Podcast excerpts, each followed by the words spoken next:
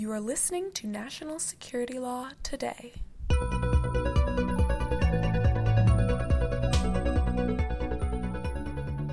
All right, welcome to National Security Law Today, which is the podcast of the American Bar Association's Standing Committee on Law and National Security.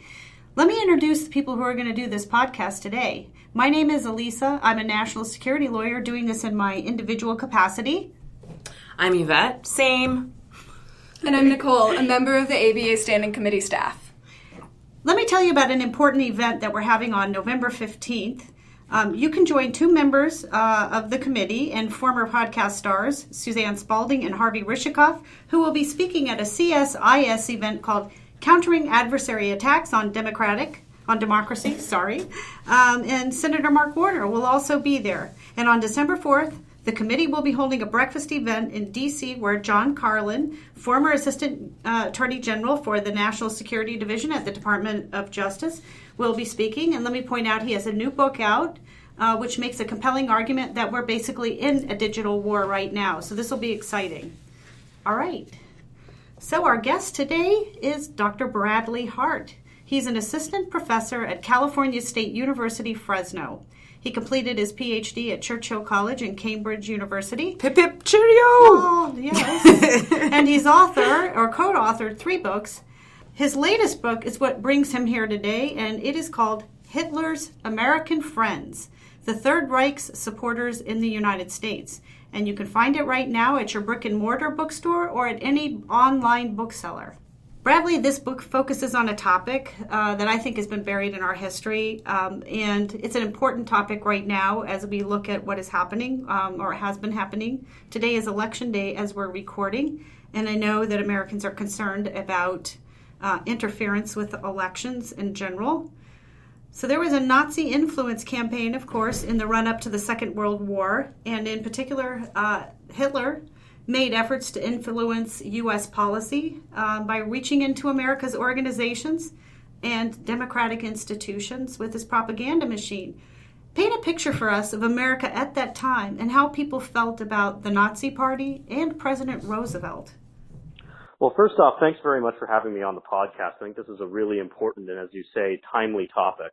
The 1930s are kind of a period that we have a strange impression of. We tend to think nostalgically about this period as involving a great deal of hardship with the Great Depression, of course, but as this transitional period between sort of an earlier time in American history into the modern era. What we forget as part of that narrative, though, is that this was an incredibly politically divisive time. And I actually compare it in the book to the 1960s in a lot of ways. I think that's an apt a, compa- a period of comparison, actually. President Roosevelt was subjected to a huge amount of hatred in the United States. This is something else we've forgotten because he's, of course, a revered president today. But in 1940, he runs for the unprecedented third term in office and then even a fourth term beyond that. And this is something that's never happened before since American history. So for a large number of Americans, Roosevelt was actually a villainous figure. He was seen as a, a would-be dictator in some ways, in some circles. Um, and so he was an individual who was subjected to a great deal of hatred. The Nazis took advantage of this, and that was really at the core of their campaign against the United States in this era, taking advantage of the political divisions that already existed and trying to expand upon those actually. And their main goal was to keep the United States out of the war, um, which was the most proximate goal. Ultimately, they would have, of course, wanted the U.S. To, to join the war on their side against the Soviet Union, but that was seen as as far less likely. So their real goal early on was to attack Roosevelt, to politically weaken him, and to try to keep the U.S. out of the war in Europe.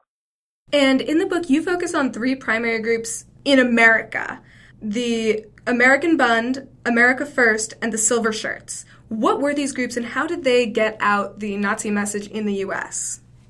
These are three frightening organizations in three very different ways. The German American Bund was founded in 1936 by essentially the German embassy, and it grew out of some other pro-Nazi and pro-German groups that existed prior to that that had actually been shut down because Berlin was afraid that they were actually damaging German-American relations.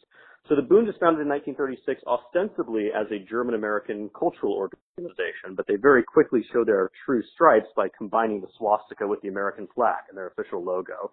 And so this mm-hmm. becomes a the nation's probably largest and most openly pro-Nazi group. Their leader declares himself to be sort of a future Führer type figure and travels to Germany to meet Hitler in theory to get his uh, get his endorsement of this organization, though that never really happens in the way he wants. Um, but they attract more than 100,000 members nationwide and 100,000 sympathizers. So the total membership of this organization was, was fairly substantial. They were organized in most states outside the South, which just didn't have a very large German American community. And also the Ku Klux Klan was seen as a rival group down there. Uh, and so the German American Bund really openly supports Nazism and claims, of course, that it's not anti-Semitic, but their slogan is Free America, by which they mean an America free from supposed Jewish control. So their ideological orientation is never really in question. And throughout this period, they hold mass rallies. They actually have summer camps for kids, which become quite frightening for a lot of people. And these summer camps, of course, involve uh, Nazi salutes and all sorts of other things like that.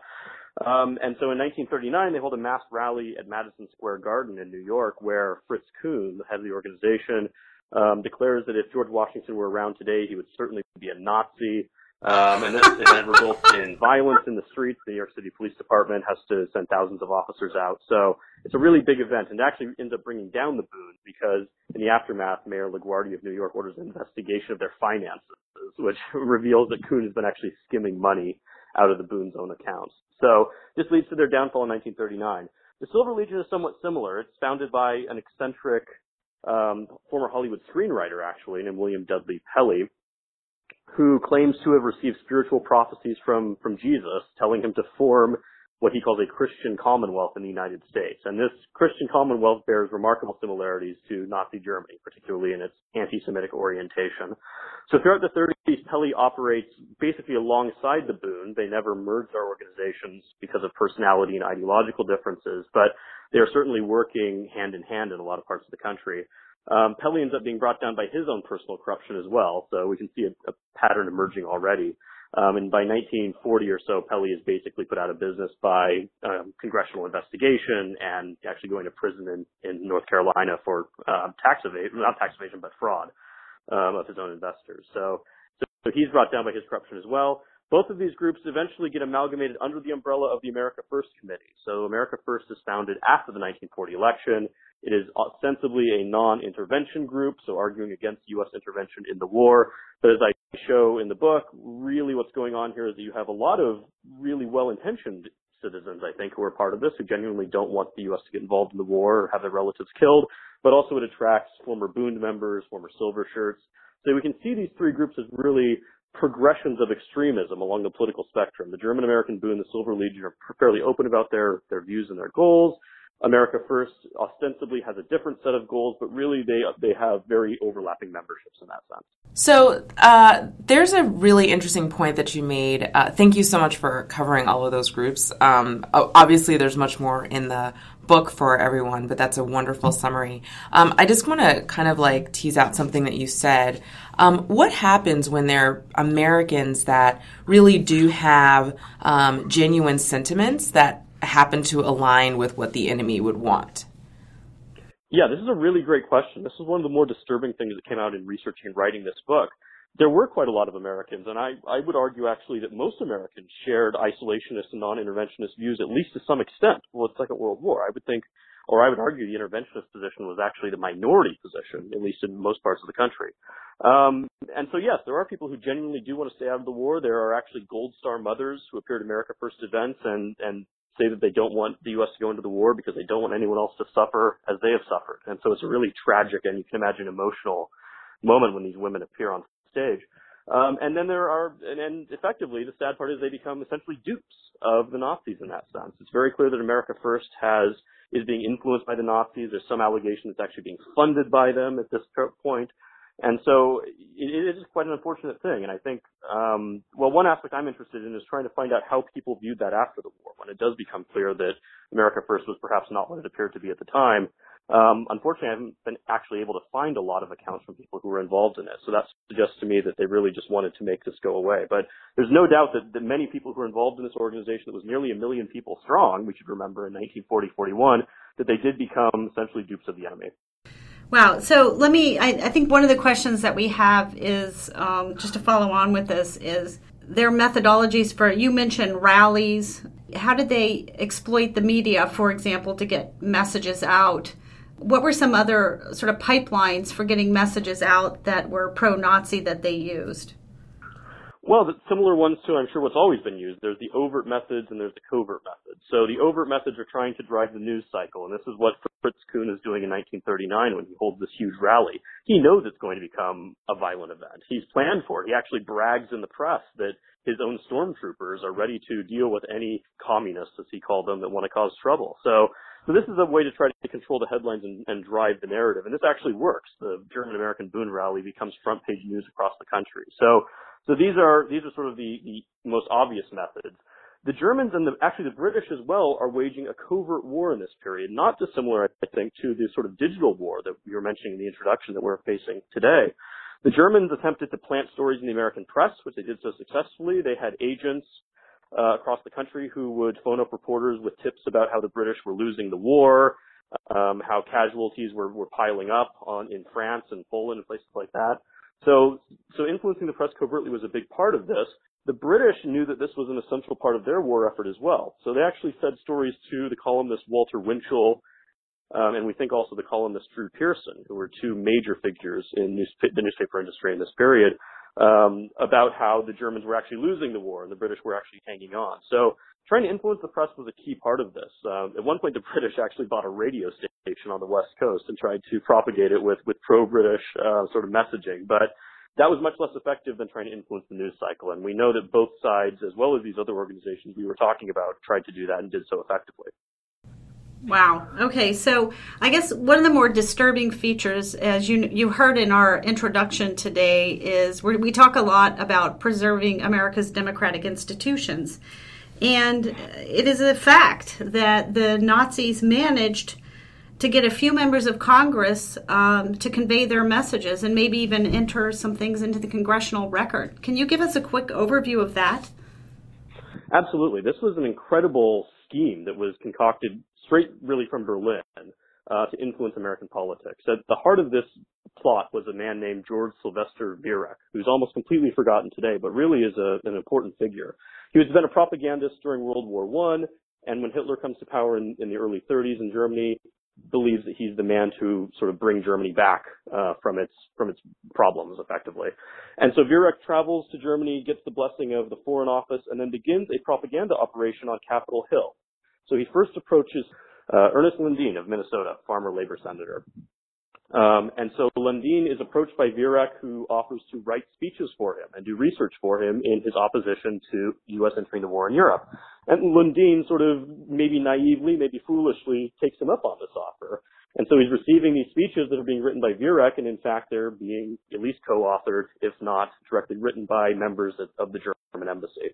And so Lundeen starts putting this stuff into the congressional record, and then he actually gets more sophisticated and starts putting in the congressional record appendix, which is the part of the congressional record that you don't actually have to speak the words on the floor to get it in there. You just sort of insert it by unanimous consent. And so all this stuff is getting into the congressional record. So this is part one of the plot. Viereck's plot, though, then takes an even more insidious twist because he realizes that he can get these congressmen to use congressional franking privilege. So this is the ability to send mail for free with a return address from a congressperson on it. And this, of course, is a very well-intentioned thing. It actually still exists, but it, it was designed to allow members of Congress to interact with the public on official matters without having to pay a financial penalty. Uh, but what Viereck realizes is if he can get these franked envelopes from congressmen's offices, he can mail out anything he wants that appears to be official for no cost or for very low cost. Um, and of course, what's more official than mailing the congressional record?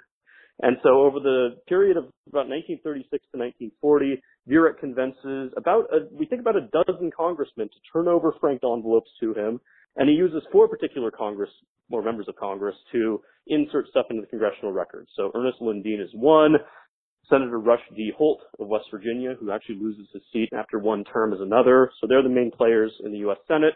Representative Hamilton Fish III, Republican of New York, is a player in the in the House of Representatives. He actually plays a key role. And then Stephen Day of Illinois, who's a um, again almost forgotten figure today, but he also is involved. And there's other senators who become involved with Viereck as well, who are mostly well entirely on the isolationist, anti-interventionist side. But this plot is incredibly successful. Viereck ends up mailing, we think, literally millions of pieces of mail out to American mailboxes um, with the return address of a member of Congress. And so you can imagine how, how incredible this is uh, to sort of suddenly receive this official seeming thing from the congressional record, maybe with your congressman's return address, maybe not even your congressman, um, and it's some speech denouncing the British for their their supposed perfidy and, and predicting they're going to lose the war and that that's why the U.S. shouldn't get involved. So it's an incredibly effective and, and really disturbing propaganda operation. Wow. That is really terrifying. um, so I, I, think like there's another, you know, even beyond, uh, you know, members of Congress and ordinary Americans, there was also a celebrity figure that you talk about uh, quite extensively in the book, Charles Lindbergh. And he used his fame from being the first man to complete a transatlantic flight to spread anti-Semitic messages that ran counter to the national security interests the, of the United States. So, how was that important in in this movement? And, and what was his motivation uh, for doing this? Yeah, these are all great questions. Lindbergh is a really interesting and in some ways baffling figure. He is, of course, famous for the 1927 flight across the Atlantic. The second part of that story is that he's also famous because of the Lindbergh baby kidnapping. So this happens in 1932 where his son is abducted from his house in New Jersey um, and Lindbergh received some, you know, ransom notes like you see in the movies with things cut out of magazines type thing. Um, it was the crime of the century. yeah, literally. It was it was literally yeah, the crime of the century. Yeah, yeah, and and so he um, ends up paying the ransom, and the baby's body is found, you know, a few hundred yards from the house. And so this becomes the trial of the century. It's one of the biggest trials that the FBI is ever involved with in this period. It it, it captures national attention. So that's important because it sort of catapults Lindbergh into even greater fame, but it also makes him leave the United States. So after the trial ends and the alleged killer, we're still not entirely sure what happened there, but the man who's convicted of the crime at least is executed. Lindbergh moves off to Britain with his wife to try to escape the American press. And while he's there, he receives a letter from the American military attaché at the Berlin embassy asking him to come to Berlin to visit some Nazi aircraft production facilities and report on what's going on there for the U.S. government. And of course, Lindbergh is seen as very well qualified for this because he's the most famous aviator in history at this point. So Lindbergh does it, and in 1936 he goes off to, to Germany for the first time, and of course this is all very carefully stage managed stuff, and that's another interesting and disturbing aspect of this, that the Nazis are very effective at sort of co-opting people once they visit Nazi Germany. They can put on a very good show for people. And so Lindbergh goes there, he visits these aircraft facilities and becomes convinced of a couple of things. Firstly, that Germany is a really strong military power, which he's of course correct about, that they are very advanced in terms of their aircraft. They have incredible aircraft production. It's probably much better than what's going on in the U.S. at that point, and certainly better than Britain. So, so that's sort of the military side of it, but he also becomes convinced, it seems, that Germany's social system is superior. And this is, of course, the social system of National Socialism. And so Lindbergh starts to have a, starts to develop a strange interest in eugenics, in the ideas of racial purity, and he sort of starts toying around with some of this stuff when he's in, in Britain and later on in France. Um, and so he, then he becomes a sort of outspoken advocate in this period of, of German military might. And so he's writing with um, American military representatives in the U.S. and in, in Berlin and Britain as well, saying that the U.S. has no chance of beating the Germans in the event of war. And so this becomes a really powerful voice. The problem is, is that the Nazis see the possibility of using Lindbergh for their own purposes. And at one point in, I think it's 1938, uh, Hermann Goering, the head of the, the Luftwaffe, awards Lindbergh the highest civilian honor, effectively, you can receive in the Third Reich. And this is the same medal that's incidentally given to Henry Ford, the great American industrial magnate, for his services to the Reich as well. Um, but Lindbergh receives this, and this causes a huge sensation in the American press. Um, he's actually branded as a Nazi sympathizer. He's denounced by members of the Roosevelt administration. The airline TWA drops his name from their slogan. So it's, it's a huge public relations disaster. And Lindbergh then returns to the U.S. Um, so comes back to the U.S. in early 1939 meets with Roosevelt, who gives him the cold shoulder for obvious reasons, and then uh, retreats into war preparations. But then when the war breaks out, he makes this momentous decision to speak out against it. So you can imagine how amazing a moment this is. This is arguably the most famous celebrity in the country, besides maybe a Charlie Chaplin at that point, speaking out against the war. And so in throughout 39 and 40, he makes these or these radio speeches with national radio hookups saying that, that Britain is doomed, the war is already over, the U.S. shouldn't get involved in it. Um, and then he joins the America First Committee in 1940. And then the most famous event, which I think we're referring to here, which is September 11th, 1941, a date, of course, that will become very significant later on in American history. But on this particular date, Lindbergh gives a speech in Des Moines, Iowa, in which he says that the only reason that the U.S. is being being pushed towards war is because of the British, the Roosevelt administration, and the Jews. And so now he has fully made the turn into anti-Semitism. And, and this is certainly contrary to the national security interests of the United States. One thing I point out in the book is imagine if this kind of pressure wasn't being brought upon Roosevelt to stay out of the war. Imagine if people like Lindbergh supported the administration's policies or supported a more interventionist stance. If the U.S. in 1939 had said, if you don't get out of Poland, Adolf Hitler, we're going to go to war in 24 hours, that would have had a major impact. And so Lindbergh and the isolationists do have this incredible impact on American foreign policy, even though only a handful of them are in elected office, even though the vast majority of their membership is sort of average citizens, they do have this incredible impact, and Lindbergh is really an essential part of that. So it's really um, this. This makes this book very timely. Of course, you wrote this before um, the tragedy at the Tree of Life Synagogue, but this conspiracy theories, the um, like, there are a lot of themes that rhyme with the current news today. I wonder what you think about the responsibility of public figures when they're making public statements. Well, I think this is one thing that, that, again, was very disturbing in writing this book, but the sheer amount of just irresponsible rhetoric that was being thrown around in this period is, is really frightening. A good example of that can be found in the media industry again, where you have Father Charles Coughlin, probably the most infamous radio host of this period. And Coughlin is a Catholic priest, so this gives him a great deal of credibility with his audience. He becomes, in some ways, the voice of the disaffected Depression generation. And as part of that, he kind of lapses into anti-Semitism. He, he starts to advocate the view that the only reason the Depression is continuing is because of, of Jewish bankers, effectively. So he so he goes in this very pro-Nazi direction. We know that he is friendly with with the German embassy at least to some extent, though they are afraid of being too closely connected with him because they're afraid they'll hurt his credibility. Um, but Coughlin in 1940 forms what's called the Christian Front, which is a basically a paramilitary group. And in late 1940, early 1941, there's a huge scandal in which some members of the Christian Front in Brooklyn, New York, um, are actually accused of plotting to blow up the Brooklyn Bridge, seize the Federal Reserve, and start a Nazi revolution. And so Coughlin has this interesting response where he says, "Well, I didn't, I didn't call for the creation of that Christian front. I just called for the creation of a Christian front."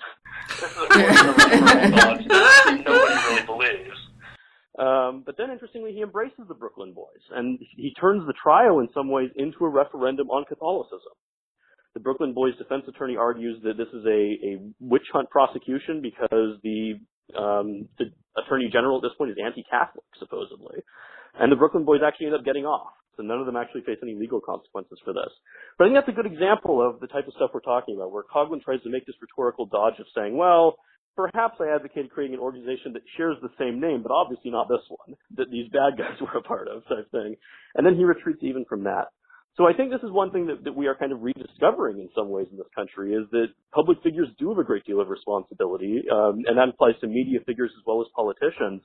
Um, but I think holding people responsible for the things that they say and the things that they may be encouraging in that sense is a really important part of democracy.